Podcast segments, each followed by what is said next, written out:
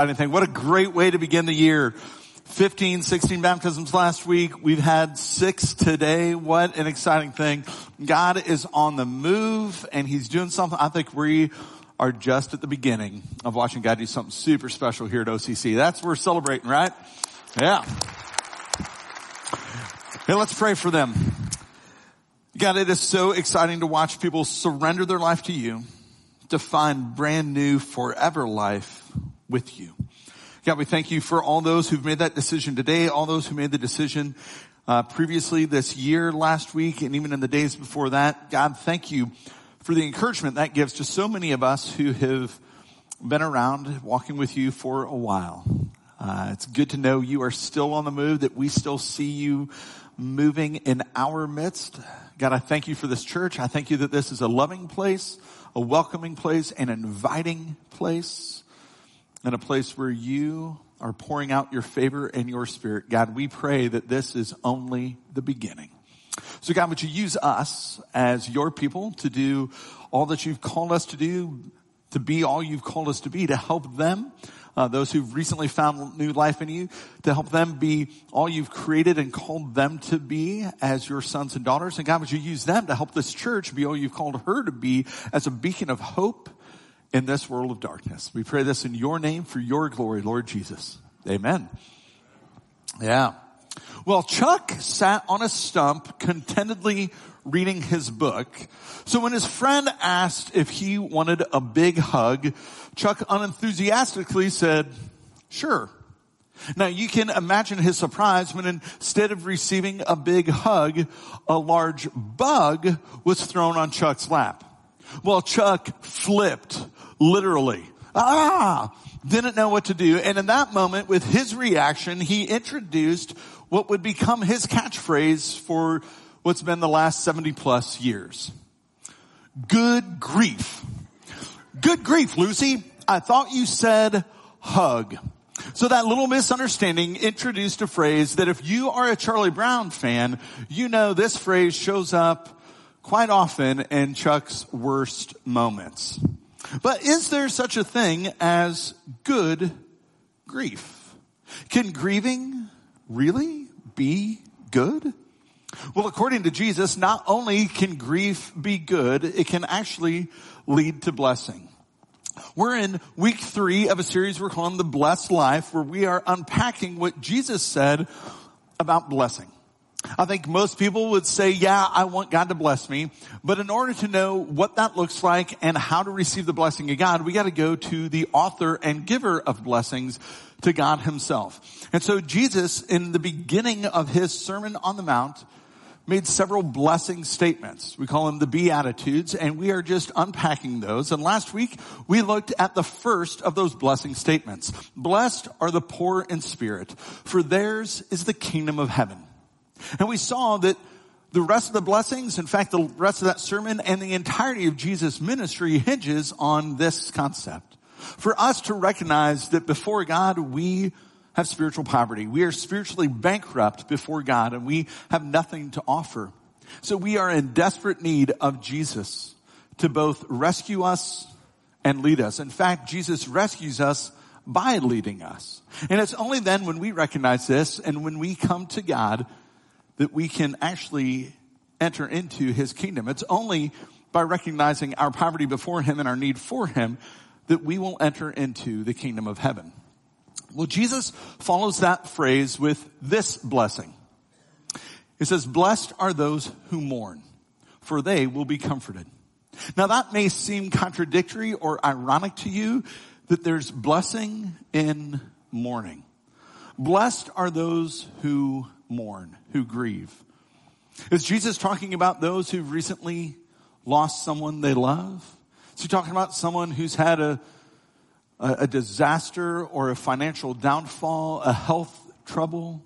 Is he talking about someone who's experienced some really bad relationship issues? Or is he just referring to somebody, does this apply even to the person who's just had a really terrible, bad, awful, very no good day, right? Maybe a day like a guy who a Florida newspaper reported on several years ago.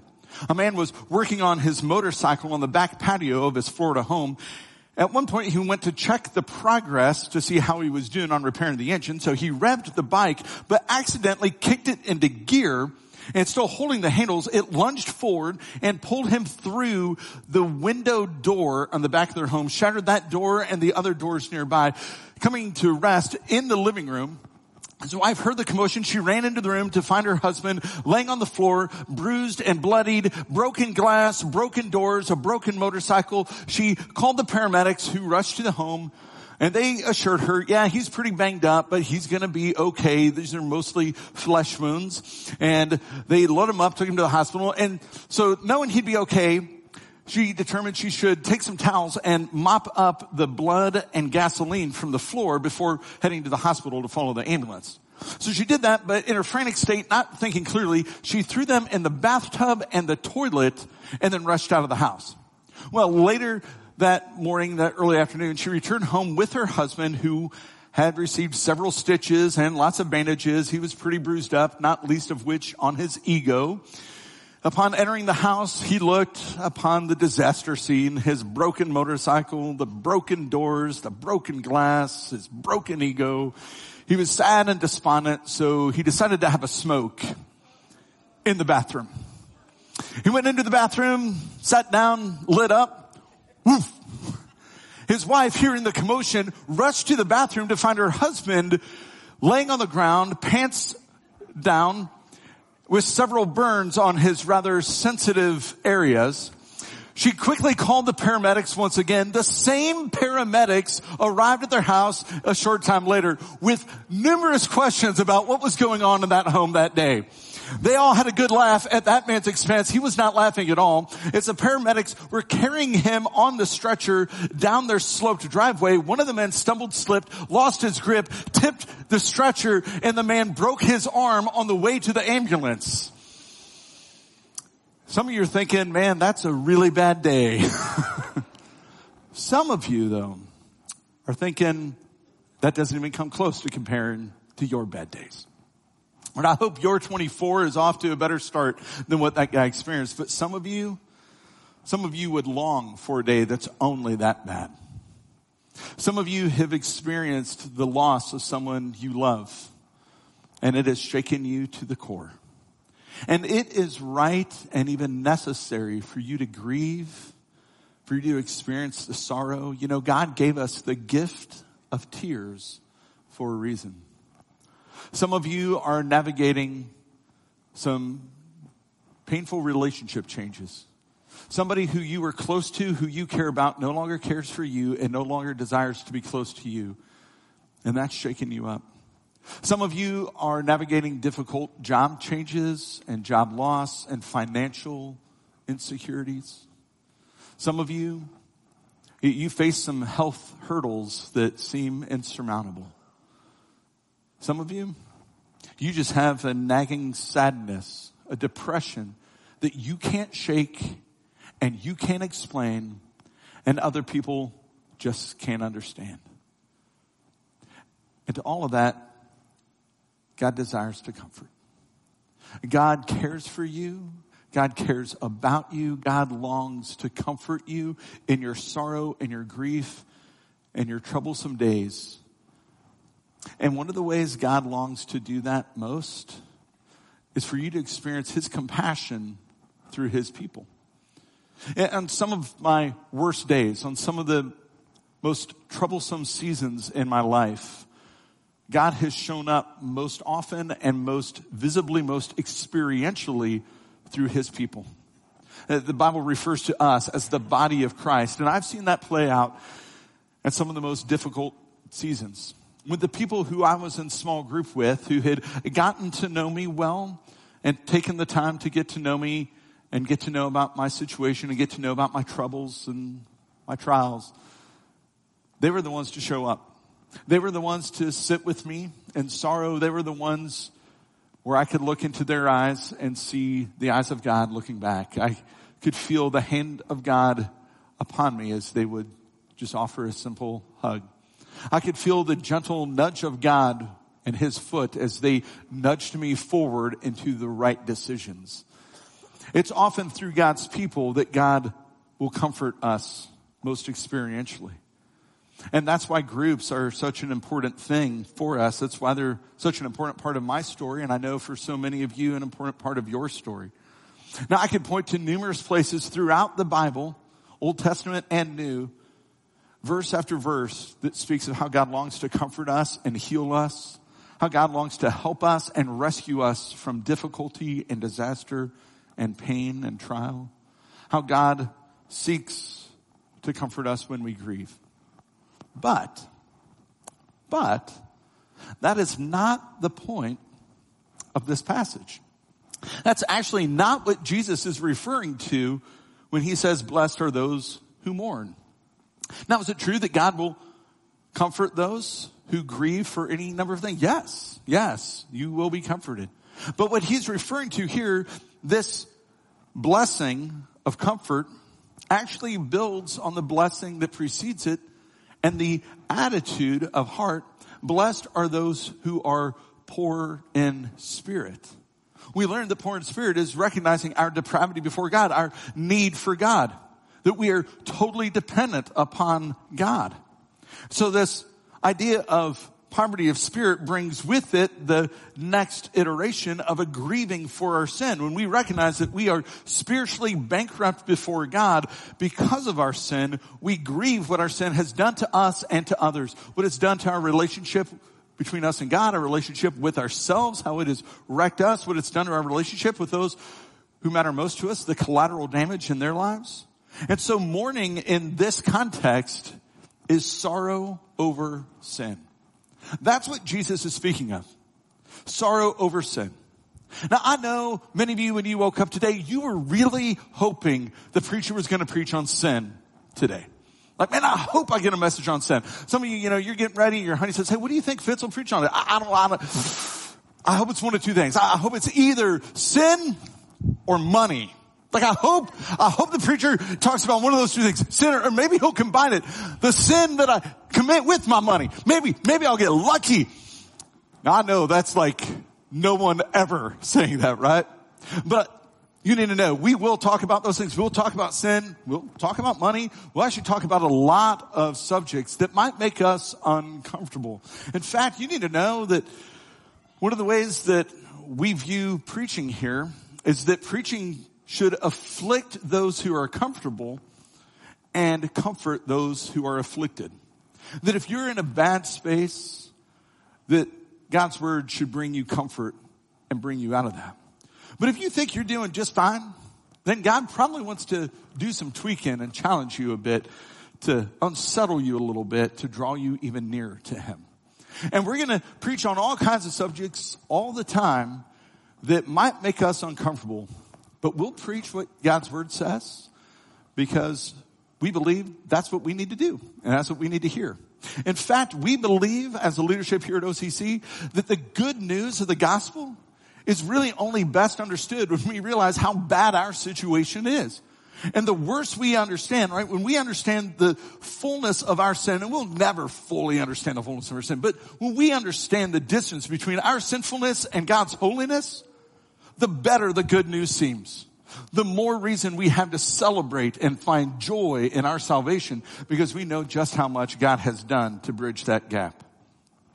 So when we recognize that we are sinners and we are poor in spirit, that we have a spiritual poverty before God, and we are willing to then grieve over our own sin, then we have room to be comforted by God. We have room for God to do something special in that space. And I love what Jesus says. He says, those who grieve their sin, those who mourn and have sorrow over their sin are not condemned, but comforted. God doesn't look at us and say, you nasty evil people, be gone with you. But when we turn to Him, He welcomes us in. He comforts us. He embraces us. When we come to God and acknowledge our wrongdoing, He is not eager to punish us. God is a good and loving Father. He's not looking for ways to lay the smackdown on His kids. He's looking for ways to comfort us, to heal us, to help us, to rescue us. He is not eager to punish. He is eager to comfort and rescue. That's who our God is. And one of the best examples we have of this, uh, of this grieving over our sin, is in the life of David. If you are newer to the Bible, you probably recognize David, and we sang about it in one of the songs earlier this morning. David who took on Goliath, David, a young man taking on a giant seasoned soldier and winning. But you may not know David went on to be king over God's people, Israel. And as king, he would defend Israel against other armies and other people who wanted to invade. And usually he would lead the troops in a battle. But on at least one occasion when he should have been leading the troops, he sent the troops out, but he stayed at home. And when he stayed back, he actually looked upon a gal and her name was Bathsheba. And when he should have turned away, he kept gazing and he had her brought to the palace. And with his political position, she could not have said no. And he did things with her and she was a married woman that he should not have done. And she became pregnant. And so he determined to cover it up determined to pin the pregnancy on her husband, but he wouldn't have anything to do with that. So David had him killed. And then he went on like no one knew what had happened. So when the prophet Nathan came to David and literally put his finger in David's chest and told him what's up, then David wised up and David went to God. And listen, we all need friends like Nathan. Somebody who'll put the finger in our chest and tell us what's up to help us wise up, to motivate us to get to God. And that's what Nathan did and that's what David did. And David then expressed his grief over his sin and what we have as Psalm 51. And we're going to take a look at the entirety of that Psalm. I encourage you to listen to the psalmist's heart. Listen to what David says. Psalm 51. Have mercy on me, O God, because of your unfailing love because of your great compassion. Blot out the stain of my sins. Wash me clean from my guilt. Purify me from my sin. Do you ever feel like you, if that's not, listen, all of us sin every day. But have you had some more grievous sins in your life that you feel have stained you? Maybe they've stained a season of life. They've stained some memories. They've stained some events. They've made your memory of those things impure. You need to be washed. David goes on, says, I recognize my rebellion. It haunts me day and night. Do you have any, any haunting memories of your sinful decisions in the past? Maybe for some of you, not that long ago. I'll be honest. There's some seasons of my life that when I reflect back, they're haunting. They're disturbing. David says, against you and you alone have I sinned, God. I have done what is evil in your sight. You'll be proved right in what you say and your judgment against me is just. God, you are the fair judge of everyone. You alone are holy. And what you determine to do with me in your court of justice is fair and right. I have sinned. I have rebelled. It's against you. But God, I'm begging you, don't blot me out, but blot out my sin. Erase my sin and give me a new start, God. He continues on. For I was born a sinner, yeah, from the moment my mama conceived me. But you desire honesty from the womb, teaching me wisdom even there. So purify me from my sins, and then I will be clean. Wash me, and only you can make me whiter than snow. He goes on. Oh, give me back my joy again. You have broken me. Now let me rejoice. Don't keep looking at my sins. Yeah, when you see me, don't look at me through the lens of my sin but remove the stain of my guilt. Create in me a clean heart, O God. Renew a loyal spirit within me. We'll see Jesus echo this in the Sermon on the Mount. Later in that sermon, Jesus will teach us that our sin is not so much about just what we've said with our mouths or done with our hands, but it begins in the heart. That we don't need to just change our behavior. We need a heart change. We need a heart transplant. We need a heart softening because sin originates within. And so we need God to give us a new heart. It says, don't banish me from your presence.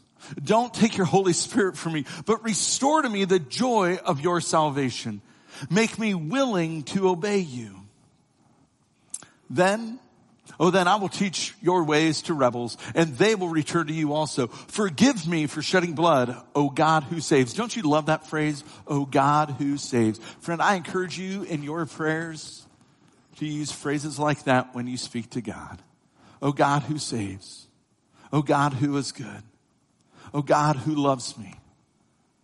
I encourage you, speak in those terms to the God who is.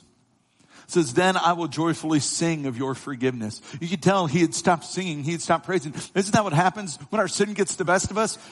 It gets hard to sing praise to God. We come and JC was talking about it earlier, you know, man, you know, we want to sing here. Sometimes there's a blockage to the blessing when we have sin that we are aware of and we've not dealt with it. It stands between us and God. David says, I, I want that gone with, and, and I'm going to be able to praise you again and sing your forgiveness. He goes on in this to say, Unseal my lips, O Lord, that my mouth may praise you yet again. You don't desire a sacrifice or I would give it. You don't want just a burnt offering. David says, listen, it's not just about coming into the house of the Lord, not just for us in our context, not just coming to church and checking the box. Well, I attended church or I said a prayer or I read my Bible or I listened to the Christian radio or I gave some money to church and now I'm all good with God. It's as if it were only that easy. No, the reality is the sacrifice you desire, O Lord, is a broken spirit. You won't reject a broken and repentant heart. So look with favor on Zion and help her rebuild the walls of Jerusalem.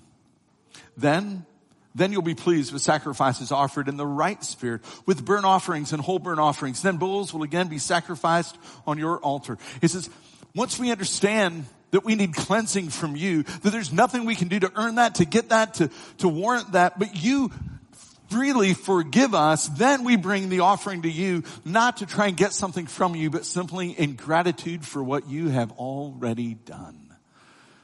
What a beautiful prayer of repentance. What a beautiful song that can be sung from this.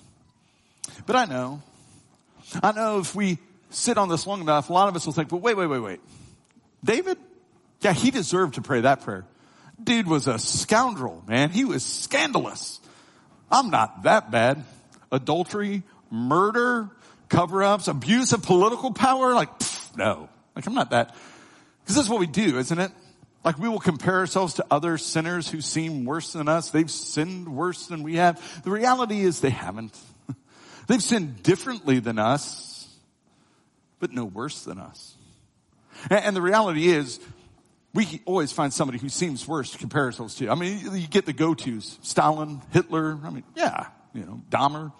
Pretty easy. I don't hear many people saying, well, I'm not as bad of a sinner as Billy Graham. it just doesn't happen, right? I'm not as bad as that really kind person over there. No, we always want to look down. We never look up. But the reality is we shouldn't compare ourselves to any other sinner. We should compare ourselves to God and His standard of holiness. And when we do that, I'm, I'm just going to go out on a limb and say that most of us probably haven't done too good. most of us probably don't have a very good track record of things with like avoiding stuff like lying and lusting and laziness, idolatry and anger and hatred and coveting and greed and gossip and the list goes on for quite some while, right? Mm. One preacher said it this way. He said, we rationalize everything so we don't have to feel bad about anything. We'll rationalize all of it so that we don't feel bad about any of it. And that's what we do, right? We'll compare ourselves to somebody worse or we'll just call our sin by another name. We'll, we'll clean it up. We'll tidy it up. We'll give ourselves some reason that it's legit for us to do that. But the poor in spirit, they don't. They don't do that. They mourn their sin, they grieve it, they call their sin what it is, sin. And, and so they don't dress it up and put another name on it, but when they become aware of it, when their Nathan puts the finger in the chest and helps them wise up with the what's up, they'll go to God. So that reluctance or refusal to share what we have with other people, that may be wise stewardship. But there's a really good chance that really often that may be selfishness and greed. That may be sin. Staying home and doing the things that make you happy and help you relax and be all comfortable instead of helping somebody else who's in need. That might be self-care. There's a good chance on a lot of those times it's really just selfishness and that's self-destructive and that's sin. Anger at people who do wrong. There's some legitimacy there. We even see that throughout the Psalms and other places in scripture. but wishing bad things upon them instead of praying for them, instead of hoping that they would repent, instead of doing what we can to help them find and follow Jesus? Well, that's not righteous indignation. That's spiritual arrogance, thinking we're better than them. That's malice. That's sin. Making jokes and talking negatively and condescendingly about groups of people, homeless people, rioters, disadvantaged people, that's not patriotism. That's not joking around. That's not just having a little fun. A social media post is dehumanizing. It's degrading. It's despicable. It's sin. Sharing that prayer request with all the details about the other person's messy situation, especially when they're not there. Well, that's not loving. That's not prayerful. That's not caring. That's gossip. That's slander. That's divisiveness. That's sin. I could go on. We'd be here all day, but I think you get the point. We all have a tendency to think more highly of our own sins while we think very little of others. But those who mourn over sin, they don't do that. They will grieve the sins of this world. They'll grieve the brokenness of this world. They are saddened by the hurts and the wounds handed to other people who are seemingly more innocent to the least and the last and the lost and the left outs, to the kids and the widows and the orphans and the outsiders and the foreigners who've been forgotten and neglected and abandoned and abused. They will grieve over that. But of all the sin that the poor in spirit grieve, they grieve the most over their own. That the poor in spirit will grieve the most over their own sin. Knowing that their sin no less than anyone else's drove the nails into the hands and feet of Jesus, knowing that their sin hammered the nails in the cross, knowing that it was my anger, that it was my greed, that it was my pride, that it was my lust, that it was my refusal to forgive, my refusal to seek reconciliation. You name it.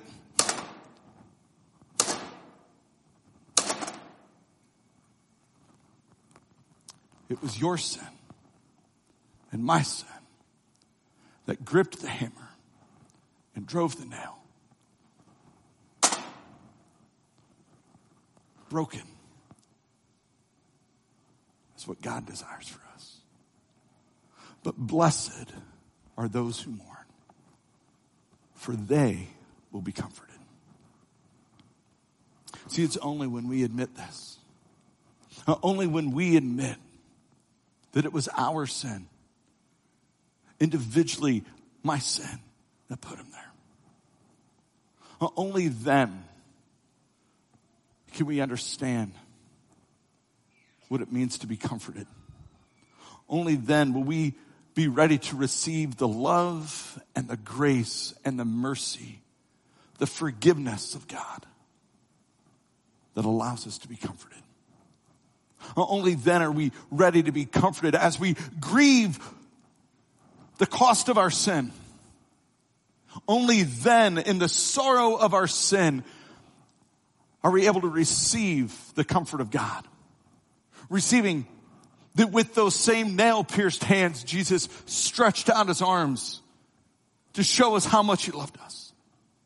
With that same nail pierced hand, he reached out to take hold of you, to save you to rescue you.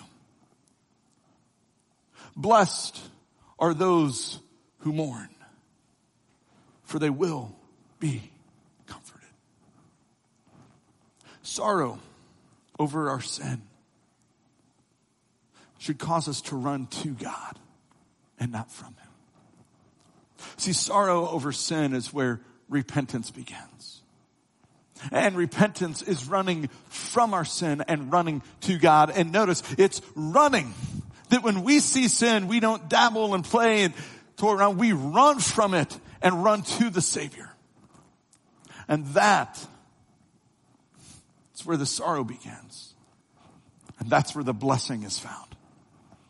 That it's there that we find the reality of what I think good old Charlie Brown has known all along that there really is some goodness in our grief. See, that repentance is met not with condemnation, but with comfort. What we read in Chronicles, if my people who are called by my name will humble themselves and pray, if they'll seek my face and turn from their wicked ways, that's repentance. What will God do? I'll hear from heaven. I will forgive their sins. I will punish them for eternity. No.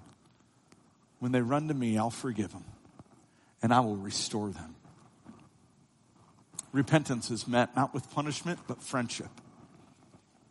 Not with condemnation, but with comfort. Repentance is met with a restoration of joy. I love how David said it in Psalm 51, restore to me the joy of your salvation. When we know how wicked we are, then we know how beautiful the forgiveness of God is. And that is measured with joy. There is joy to be found. The comfort of God is the joy of salvation, even though we don't deserve it. Hmm. And the poor in spirit, they know that this begins with them. You know, I've, I've heard this talked about quite a bit over the years. If, if all the people, if, if the people of America would just simply turn to God, and they use this scripture, then our land would be better. Well, maybe, maybe. But notice, let's go back to middle school grammar for just a moment. Notice the pronouns. If my people who are called by my name will humble themselves, who's he talking to? Well, in our context, that's the church. Anybody who wears the label of Christian, anyone who would say, yes, I am a Christ follower, that's us. If we would pray and seek God's face, and if we would turn from our wicked ways, then God will hear from heaven, forgive our sins, and restore our land. Now this restoration of land, let's get clear on this. This is not a geopolitical nation state. This is what we unpacked in week one of this series, where the kingdom of God is anywhere that Jesus is claimed as king. So when we acknowledge that Jesus is king, our land is restored. The kingdom is restored right there.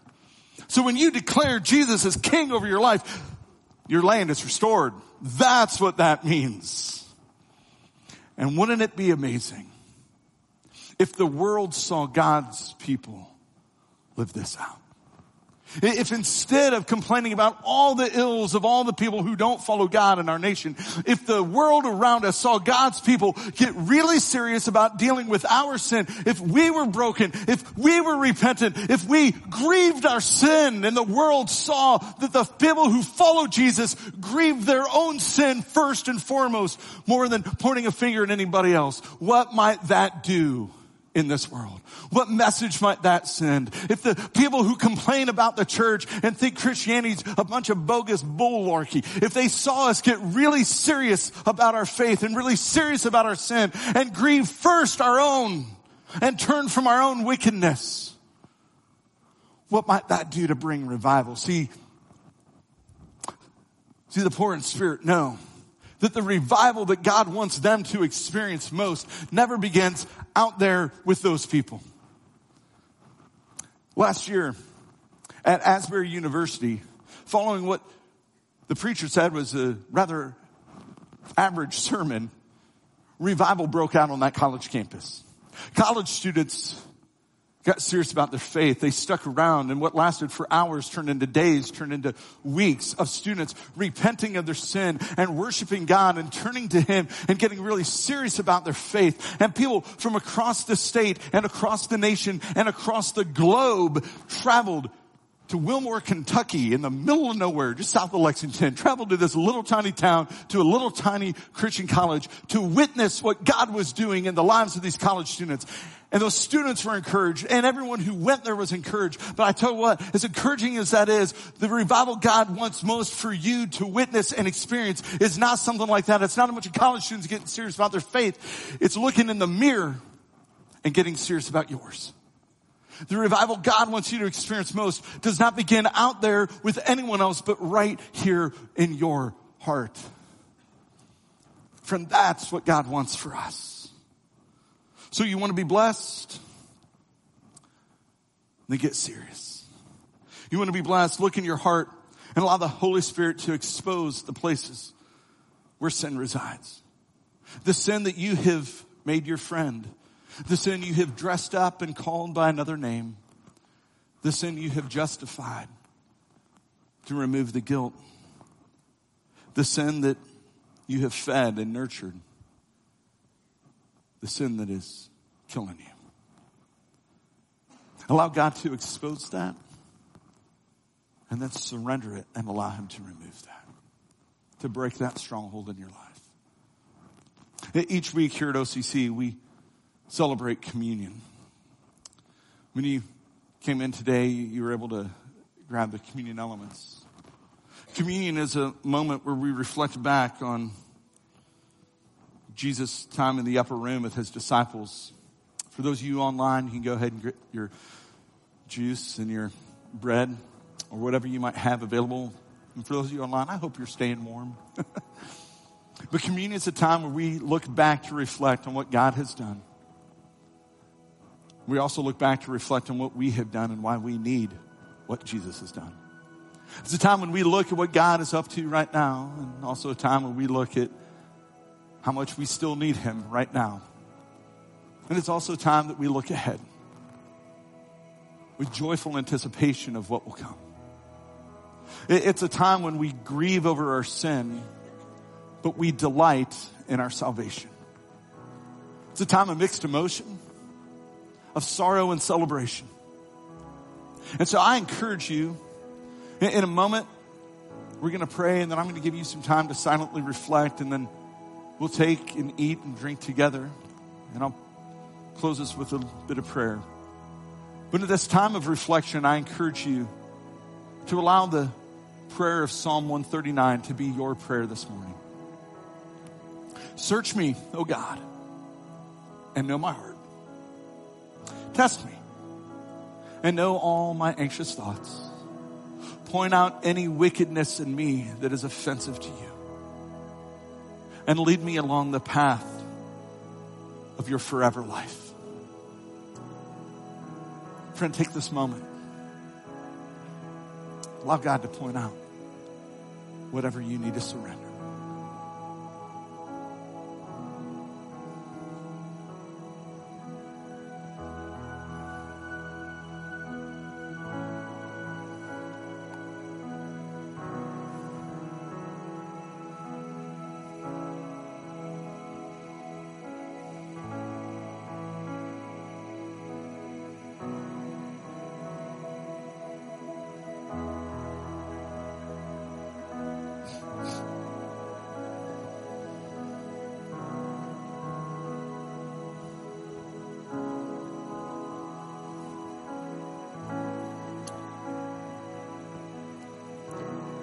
Oh God, we grieve our need to be reminded.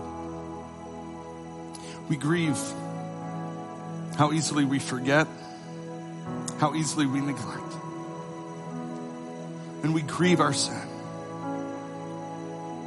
God, as we hold the bread that reminds us of your body broken for us. We're on the brink of being overwhelmed with sorrow we don't deserve. But God, you turn our sorrow into celebration with your forgiveness, with your love, with your mercy. So in this moment, with deep gratitude, we take and we eat and we thank you.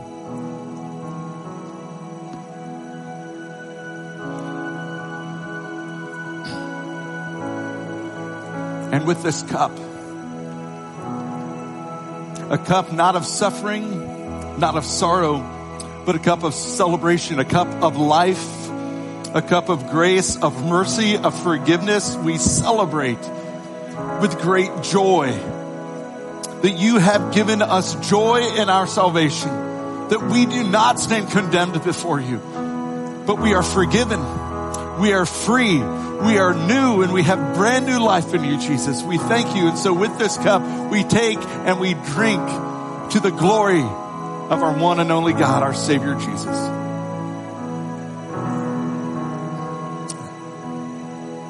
And God's people said, Amen. Let us stand, let us sing, and let us use this word, this song, as a prayer of celebration, church.